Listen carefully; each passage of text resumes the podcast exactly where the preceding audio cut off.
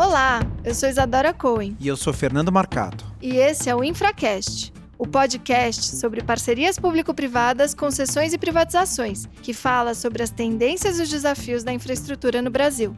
Se você é um profissional interessado na área de privatizações e infraestrutura, ou um jornalista que cobre essa área, ou talvez um estudioso sobre o tema, esse é o seu podcast.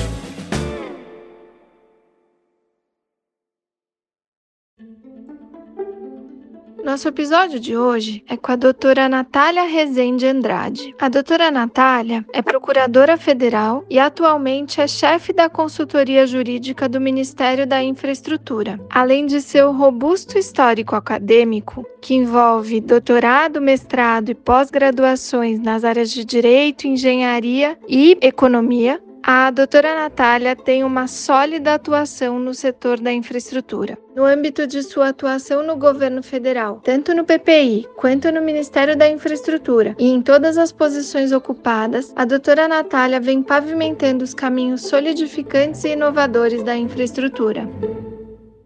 Natália Rezende, muito obrigada pela sua participação no Infracast. A gente que vem admirando como você, junto com o ministro Tarcísio e com a doutora Natália Marcaça, vem protagonizando os caminhos da infraestrutura de transportes ao longo desse tempo em que você está como procuradora da União, mas como chefe da consultoria jurídica do Ministério de Infraestrutura. Como eu disse, para nós é uma grande alegria contar com você no nosso Infracast muito obrigada por ter aceito o nosso convite. Alegria toda minha. Admiro demais o trabalho de vocês. Desde o primeiro eu venho acompanhando. E aqui para a gente, para o Ministério da Infraestrutura, de forma geral, o ministério que eu tenho grande alegria de compor também, uma equipe maravilhosa, tanto da parte técnica quanto a minha equipe jurídica aqui também, que eu só agradeço. A gente fica muito feliz de ter essa abertura, esse espaço. Eu só parabenizo o trabalho de vocês, que está sendo tão bom e nesses tempos ainda, né? A gente tinha combinado de se encontrar pessoalmente, mas infelizmente não deu. Que bom que a tecnologia nos aproxima de certa forma nesses momentos tão difíceis, né? Mas estou à disposição como vocês quiserem.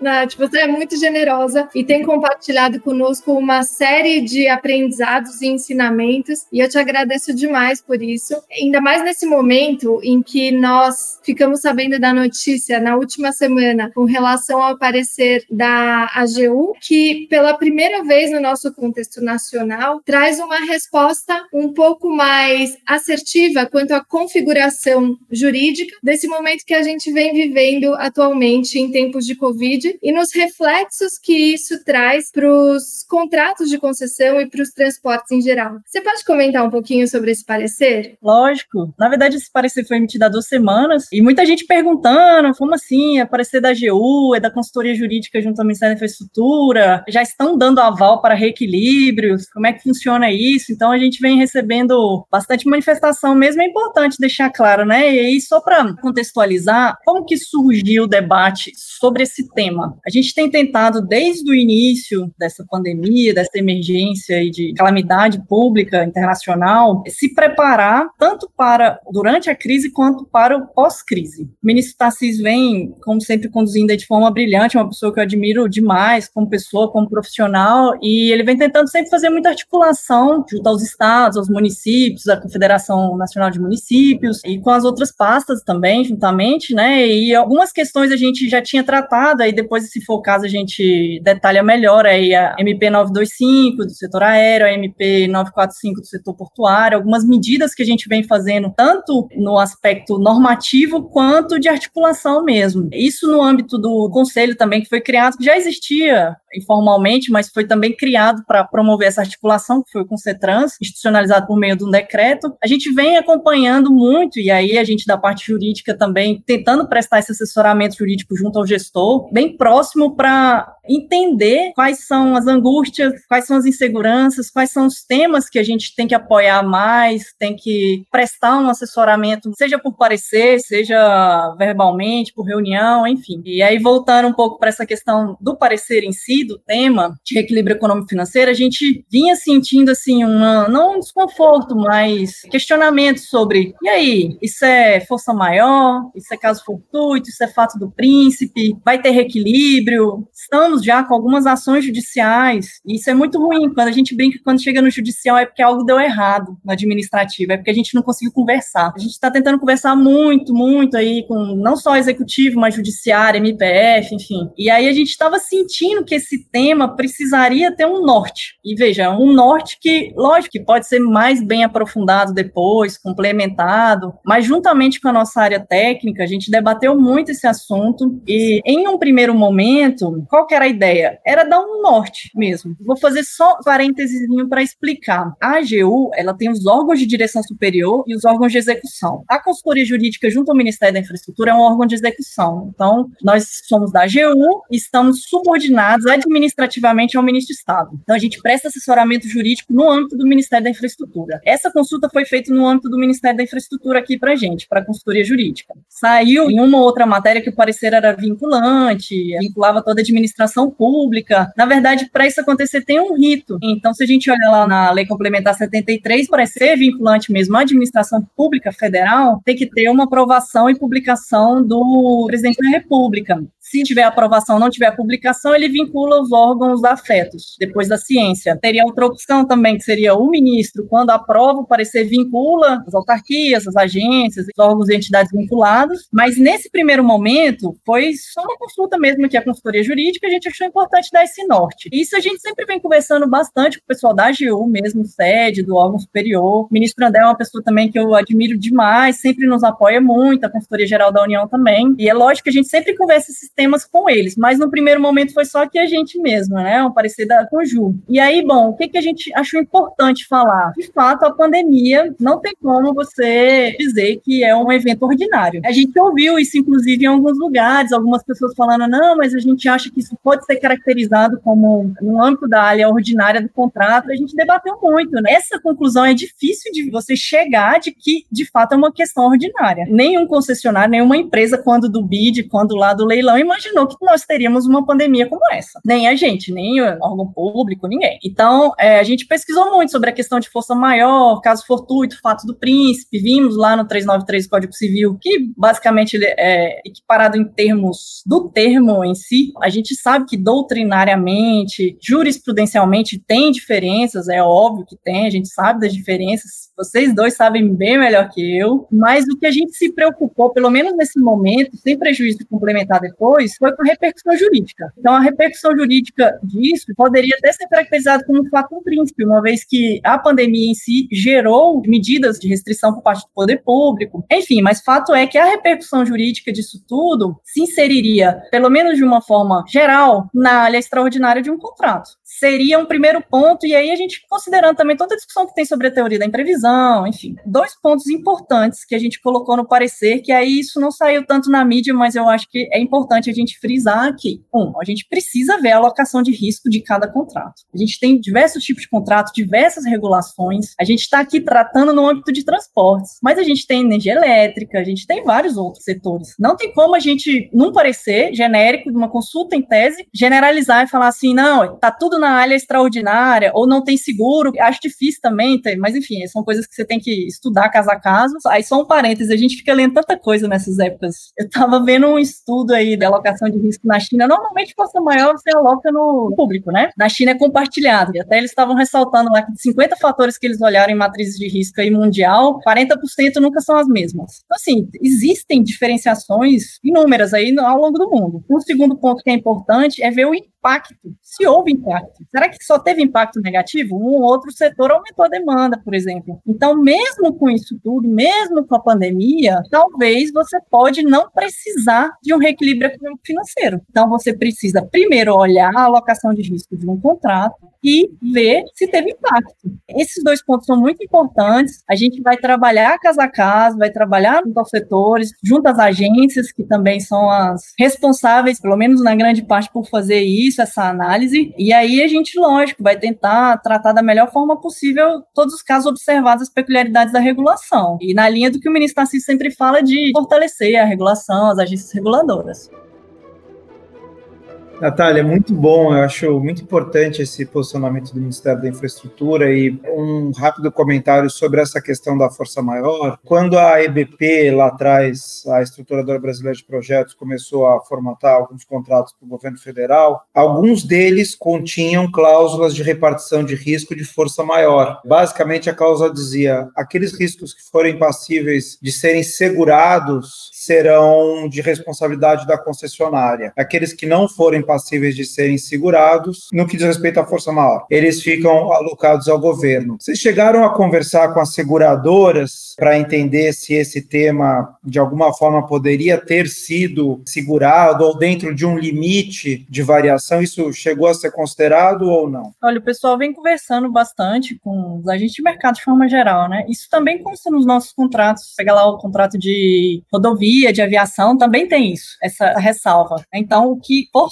segurado é risco da concessionária, o que não for segurado é risco do poder concedente. Acho que já há um tempinho tem essas previsões também, né, nos, nos nossos contratos. O pessoal tem conversado, lógico, para saber se de fato teria alguma forma de seguro. Eu acho que a perspectiva vai mudar um pouco daqui para frente, né? Acho que essa pandemia não era esperada por ninguém, não é uma coisa boa de se esperar mesmo. Como teve lá a questão do, do 11 de setembro, essas questões de riscos, eu acho que a gente vai mudar talvez um pouco essa nossa perspectiva de, de seguro, resseguro, enfim. Como existe de fato essa ressalva nos nossos contratos, se for segurado, seria um risco já assumido em tese desde o início. Não sei, tá? Vou chutar aqui que acho que é um pouco difícil, mas aí eu vou deixar para os experts da área de seguros. Mas eu acho que de qualquer forma você fez a ressalva perfeita, né? E ressaltou que o parecer que foi exarado, ele traz justamente um parágrafo inteiro, e na verdade é mais do que isso, dizendo que os contratos têm que ser considerados, as matrizes de riscos originais dos contratos também vão ser visitadas para saber se cabe ou não reequilíbrio econômico-financeiro caso a caso. Eu achei isso super importante e foi ótimo que você ressaltou.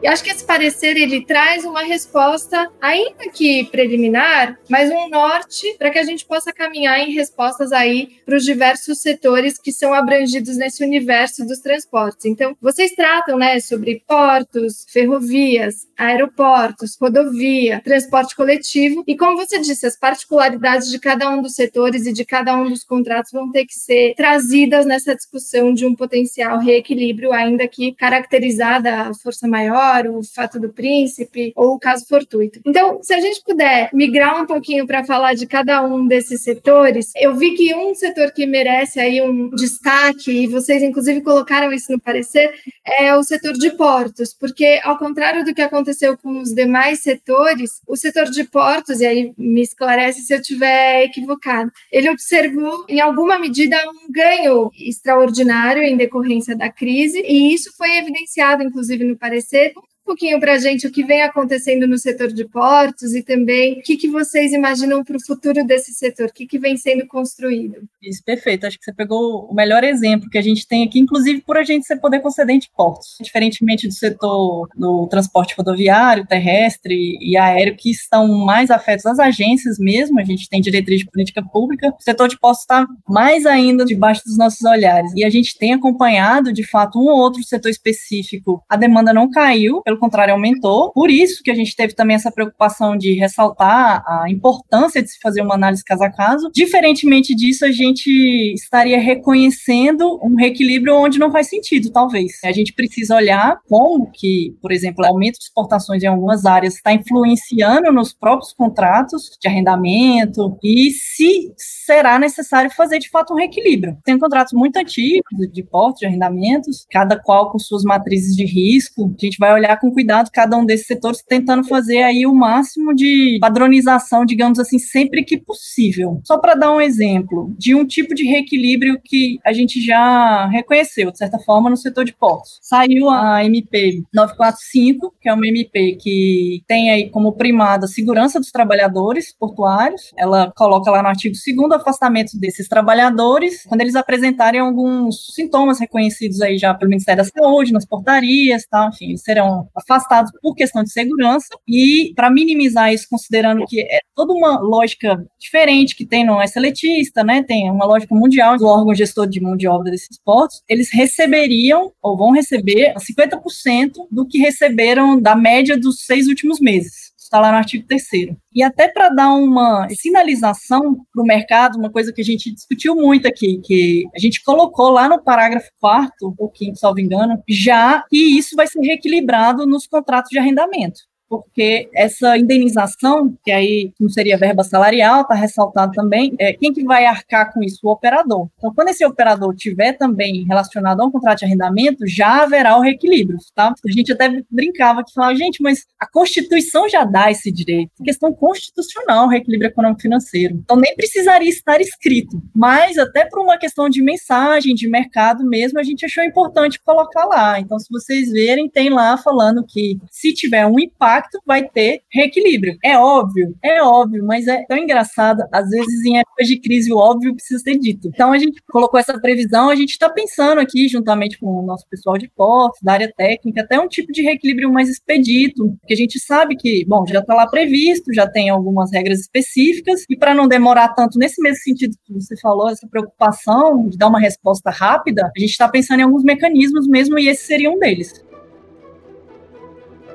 Um tema que, obviamente, está na pauta e eu acho que o Ministério da Infraestrutura tem protagonizado, inclusive recentemente foi lançado pelo governo federal o Pro Brasil, né, que é como sair da crise. Me parece que um ponto importante é acelerar rapidamente os investimentos em infraestrutura. E para isso, um caminho poderia ser os contratos que estão em vigor poderem deslanchar esses investimentos. Me parece que uma medida que o Ministério da Infraestrutura vem tomando que diz respeito à renovação dos contratos da malha ferroviária. Ele vem negociando isso, tem o da Malha Paulista que já está bem mais avançado, tem um conjunto de outras concessões sendo renegociadas e negociadas para antecipação de investimentos e prorrogação antecipada. Esse é um caminho. Então, se você puder comentar um pouco como que está esse processo especificamente para ferrovias. O segundo tema, que acho que é um pouquinho mais complicado, mas que se insere também dentro dessa lógica, são aqueles contratos que estão aí em condições, vamos dizer, um pouco mais complicadas, por uma série de questões, já desde 2014, toda a questão da crise, etc., e que tinha duas alternativas: ou você devolve para relicitar, ou você tenta de alguma forma repactuar. Você poderia comentar esses dois instrumentos aí, como eles podem ajudar na retomada do investimento no Brasil? Sim, com certeza. É muito importante sua pergunta, porque é uma preocupação que o Ministério da Infraestrutura está tendo no momento. O ministro Tarcísio sempre ressalta muito a preocupação com o pós. É lógico que agora a gente vai tomar todas as as medidas necessárias, as precauções devidas, mas sem se esquecer também do pós, que é muito importante aí para continuidade da infraestrutura, geração de emprego, renda, enfim. Gente brinca aqui também que a gente está fazendo duas frentes, né? A frente Covid e a frente normalidade à medida do possível, para tentar caminhar também com as concessões já previstas, com esses programas de prorrogação antecipada, relicitação, enfim. E nesse segundo pilar aí, que você tocou bem, a gente tem continuado a todo vapor aí, pelo menos os estudos, o que é possível. Só para contextualizar um pouquinho, como é que surgiu isso tudo? Lá em 2016, quando a gente também estava no âmbito de outra crise, a gente até fala de uma forma triste isso, né? Uma crise 2016, outra crise que a gente está tendo agora, mas enfim, a vida é essa, a gente vai tentando direcionar, endereçar os pontos jurídicos, técnicos. E aí, quando a gente estava nessa crise aí de 2016, surgiu aí uma medida provisória que teve mais de 90 emendas, mas preservou a essência dela na Lei 13448 de 2017. Né, ela foi promulgada em junho de 2017 e teve aí como balizas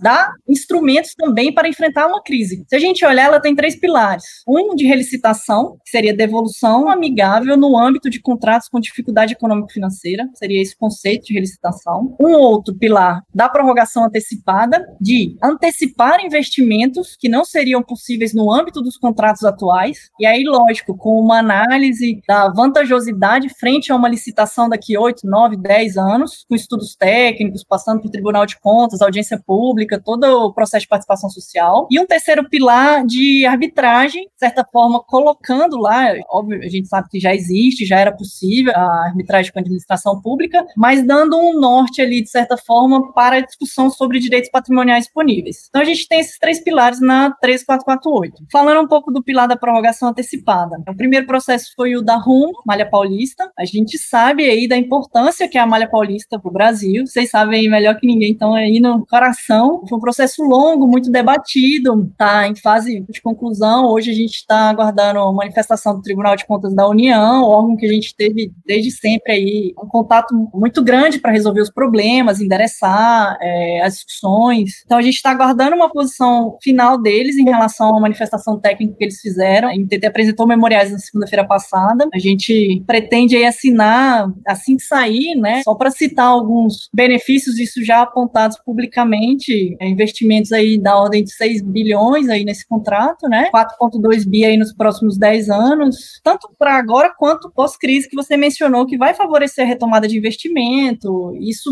mais que nunca é importante, considerando que a gente tem uma malha ferroviária aí que responde por muito pouco da logística brasileira, 15 a 20% só, né? Se a gente comparar aí com outros países no mundo. Só para dar um exemplo das determinações que o TCU fez, que foram 33 mais ou menos, todas cumpridas, né? A NTT, enfim, ressaltou isso muito bem lá nos memoriais dela. Uma delas, por exemplo, era fazer um encontro de contas de demandas históricas aí no setor ferroviário com a rede ferroviária, questões trabalhistas, um ponto bem difícil que a gente conseguiu cumprir um acordo com a RUM, um acordo que vai ser homologado judicialmente. Esse acordo já foi assinado na semana passada, vai restituir mais ou menos aí para a União 1.6 bi, sem contar as demandas históricas que a gente conseguiu sanear com isso, com a participação aí da Procuradoria-Geral da União, Procuradoria-Geral Federal, o pessoal da NTT também, aqui o Ministério, vários intervenientes para poder chegar num acordo que a gente entende que é excelente, vai solucionar muita coisa. Isso em relação a RUM, outro, os outros dois processos que a gente tem lá no TCU são os da Vale, da Vitória Minas e de Carajás. E aí, o que, que eu poderia destacar desses dois?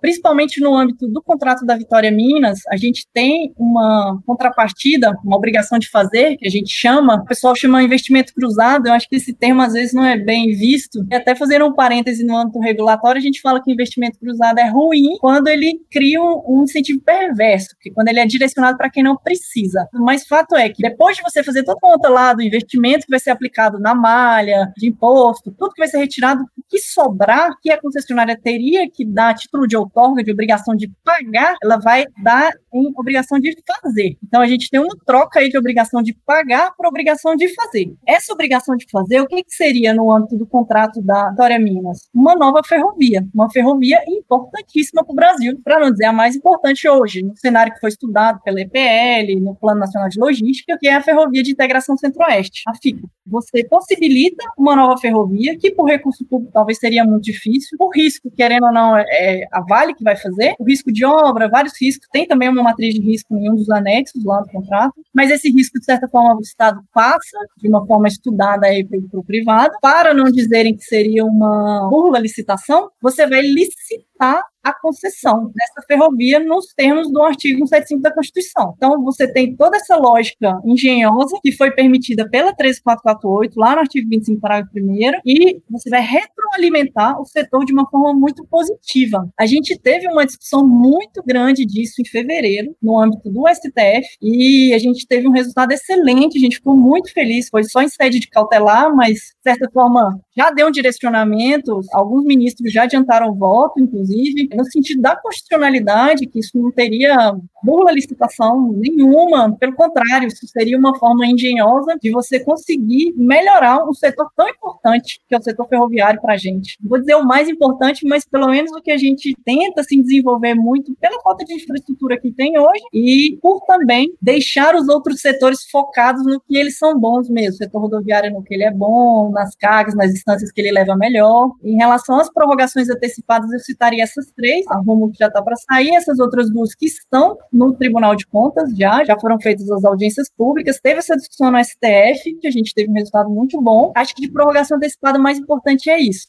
Já falei demais de prorrogação antecipada, né? Eu começo a falar de ferroviária, fico apaixonada, porque eu adoro. Então, fala um pouquinho para a gente sobre os setores aeroportuários e rodoviários que estão aí nessa esteira das eventuais relicitações e se puder colocar qual seria a nota distintiva entre a decisão de se relicitar e a decisão de se prorrogar eventualmente. E você que está fazendo inclusive seu doutorado em regulação, se puder também destacar como é feita a análise de impacto regulatório, que a gente sabe que é uma das vertentes que norteia aí a decisão do gestor sobre um caminho ou outro e os potenciais caminhos existentes nesses diversos setores. Bom, hoje a gente tem a relicitação também foi trazida pela 3448, como eu comentei. Teve até uma particularidade em relação à prorrogação antecipada, porque ela demandou uma regulamentação que foi feita pelo decreto 9957 no ano passado, em agosto, trazendo mais detalhamentos de como que seria o fluxo, como que seriam essas análises, a própria análise técnica e jurídica por parte da agência, que que faria também uma análise de impacto regulatório. Aqui a compatibilidade por parte do Ministério da Infraestrutura com a política pública e posteriormente a qualificação no âmbito do Programa de Parcerias de Investimento, PPI, para depois ser assinado isso que é o que? Um termo aditivo ao contrato. Então o fluxo da relicitação seria esse, começa lá na agência por requerimento do concessionário, acaba também na agência, depois uma qualificação no PPI, porque ela vai assinar o termo aditivo, e aí iniciam-se os estudos da nova licitação, consulta pública, TCU e a nova licitação. Hoje, a gente tem já qual é o processo mais adiantado no âmbito de rodovias. O processo da BR-040, que iniciou no ano passado, desde a apresentação na agência, depois da regulamentação do decreto, e hoje está em via de assinatura. Todo esse processo que eu mencionei, a agência fez essa análise de impacto regulatório, o que, precisaria ser melhorado no contrato, enfim, se foi submetida à consulta pública. A MS Via solicitou também a relicitação do contrato deles, Vez ou outra, houve também uma ou outra concessionária falando: ah, estou querendo, vou entrar com pedido de relicitação. E aí, enfim, a gente está discutindo também outros casos, isso antes da pandemia. Depois eu aprofundo um pouco melhor, mas no setor aéreo, só para fazer um panorama. Hoje a gente tem duas solicitações de relicitação de vida corpus, que aconteceu no âmbito da recuperação judicial, teve o pedido de relicitação e também alguns processos aí, judiciais que seriam levados à arbitragem. Importante ressaltar só um parêntese aí, que é mais no nosso mundo jurídico política que essa migração, essa extinção desses processos judiciais para serem levados para arbitragem foram autorizados aí pelo ministro do Estado da Infraestrutura e pelo advogado-geral da União no mês passado, e ele está condicionado também a essa qualificação no PPI, que a gente quer que seja breve também. E a outra é a relicitação de São Gonçalo do Amarante, que também foi solicitada à ANAC. O que, que a gente tem sentido? Que, de fato, essa pandemia tem suscitado questões de será que uma repactuação é melhor que uma relicitação? Licitação, enfim, tem discussões, a gente tem ouvido isso mesmo. E aí é engraçado porque a gente fala que quando a gente chegou aqui no Ministério já há um tempo, né, desde o PPI também, né, no meu caso, a gente tem estudado alternativas para contratos problemáticos, que a gente sabe que tem problemas, isso não é novidade para ninguém. E aí a gente via três caminhos. Um normal da caducidade, que é cumprir uma cláusula do contrato, tem a previsão da caducidade da 8987, enfim, a gente sabe. Tem uma possibilidade de repactuação de uma forma mais genérica, e a repactuação seria discussão, né? Isso surgiu por várias vezes discussão de matriz de risco, de mudanças contratuais mesmo, e depois da 13448, a possibilidade da relicitação. O que, que a gente vinha falando muito, tanto eu já falei algumas vezes, o ministro Tarcísio também já, a própria Marcaça também, a repactuação nesses termos que estavam sendo encaminhados, ou pelo menos estavam sendo discutidos com a gente, traria uma mensagem regulatória muito ruim. Óbvio que poderia ser mais célere, talvez, poderia ter algumas vantagens, mas a mensagem regulatória não seria uma mensagem regulatória boa. Por isso que a gente estava optando pela relicitação. Né? Então, você pega um contrato que tem premissas que a gente entende que podem ser melhoradas, dá uma continuidade no serviço público a partir da prestação de serviços essenciais durante dois anos, pelo menos é o prazo que está colocado na lei, e depois relicita com um contrato mais aprimorado. Então, isso passaria para esses contratos uma mensagem regulatória positiva. Óbvio, veio a pandemia. A pandemia pode ter agravado esse cenário. Mudaria a premissa? Não sei, óbvio que a gente tem que analisar caso a caso, mas uma vez que esses contratos a gente entende que tem que ser modificados mesmo, eu acho que a pandemia talvez agravaria isso, mas não mudaria essa lógica que eu comentei, que eu contextualizei aqui agora. Então, não sei se eu respondi muito bem a pergunta, mas é óbvio que a gente vai ter que analisar isso juntamente com as agências. A gente tem uma preocupação muito grande de não passar uma mensagem regulatória ruim. A gente brinca que a gente tem que resolver os problemas passados, mas a gente tem que pensar no futuro. Então, a gente gente tem pensar, por exemplo, num investidor que olha um contrato brasileiro e olha o órgão público como cumpridor desse contrato. Então, ele tem que sentir essa segurança para falar assim: eu vou investir nesse país porque ele é um país sério, ele é um país que cumpre contrato. Isso é importante. E retomando também um ponto da sua primeira resposta, eu me lembro que você falou sobre esse momento e o quanto a judicialização desses contratos e de contendas relacionadas a esses contratos tem marcado esse momento. Eu sei que você fez um painel super organizado dos litígios, entre aspas, que estão aparecendo e das respostas a esses litígios, dos procedimentos, dos processamentos. E se você puder comentar um pouquinho sobre isso, porque uma das coisas que você mesma ressaltou na sua resposta e que a gente vem debatendo bastante com todos os nossos entrevistados e também nas nossas esferas profissionais e pessoais, é sobre como esse momento ele precisa de uma força-tarefa das duas partes para combater o inimigo comum, para que depois se possa olhar adiante com maior horizonte e melhores perspectivas. E eu sei que o seu esforço está sendo assim super robusto e tremendo em fazer organizar esse momento e os próximos que estão por vir. Você comenta um pouquinho para a gente desse painel? Lógico. A gente está tentando, como eu tinha comentado, organizar, planejar nossas ações. E esse painel foi uma ideia mesmo para organizar o que já vinha sendo feito pela equipe. E aí eu só tenho a agradecer a minha equipe excelente. Falo que eu só consigo fazer minhas coisas porque eles existem na minha vida. E a gente organizou tanto da parte administrativa quanto judicial, mas claro também depois compartilhar mercado, com órgão de controle, com o MPF, com a própria AGU também, que tem a parte contencioso, que nos ajuda sobremaneira assim, a gente sempre conversa muito, são parceiros, assim, descritível mesmo. Cada vez que a gente conversa mais, cada vez que a gente tem uma articulação maior, o número de ações diminui. Então, é, hoje mesmo, nesse painel, a gente tem lá indicado 39 produtos. Desses 39 produtos, você tem 25 ações judiciais e 14 processos administrativos de consulta, como esse do reequilíbrio que a gente teve, análise de decreto e das medidas provisórias que passaram por aqui, portaria interministerial. E aí a ideia era mais divulgar mesmo o parecer, para quem quiser ler, para quem quiser se informar melhor. Isso na parte administrativa e na parte judicial, até para a gente entender aonde que a gente precisa conversar mais qual é o, talvez o estado, o município, MPF, DPU, DPE, enfim. A gente até, na sexta-feira passada, firmou um acordo de cooperação com o MPF para prevenir litígio. Então, hoje a gente tem dessas 25, quatro ações do MPF no coletivo. E, e a ideia é falar, olha, o que, que aconteceu? Vocês estão em dúvida com alguma coisa? É alguma coisa que a gente pode responder, que a gente pode mostrar antes de, porventura, vocês entrarem com uma ação judicial? A gente está tendo uma interlocução muito, muito grande com eles, eles, eles estão ajudando muito também a gente, de forma geral, que eles fizeram lá um gabinete para centralizar esse tipo de ação, então muitas a gente já viu que a gente conseguiu prevenir. Eu falo metade do meu dia é conversando no telefone com várias pessoas aí no Brasil que ligam para perguntar, né? Porque a gente entende a angústia, principalmente de quem está no local e fala, poxa, mas e agora? É, vai ter avião para chegar aqui? Ah, o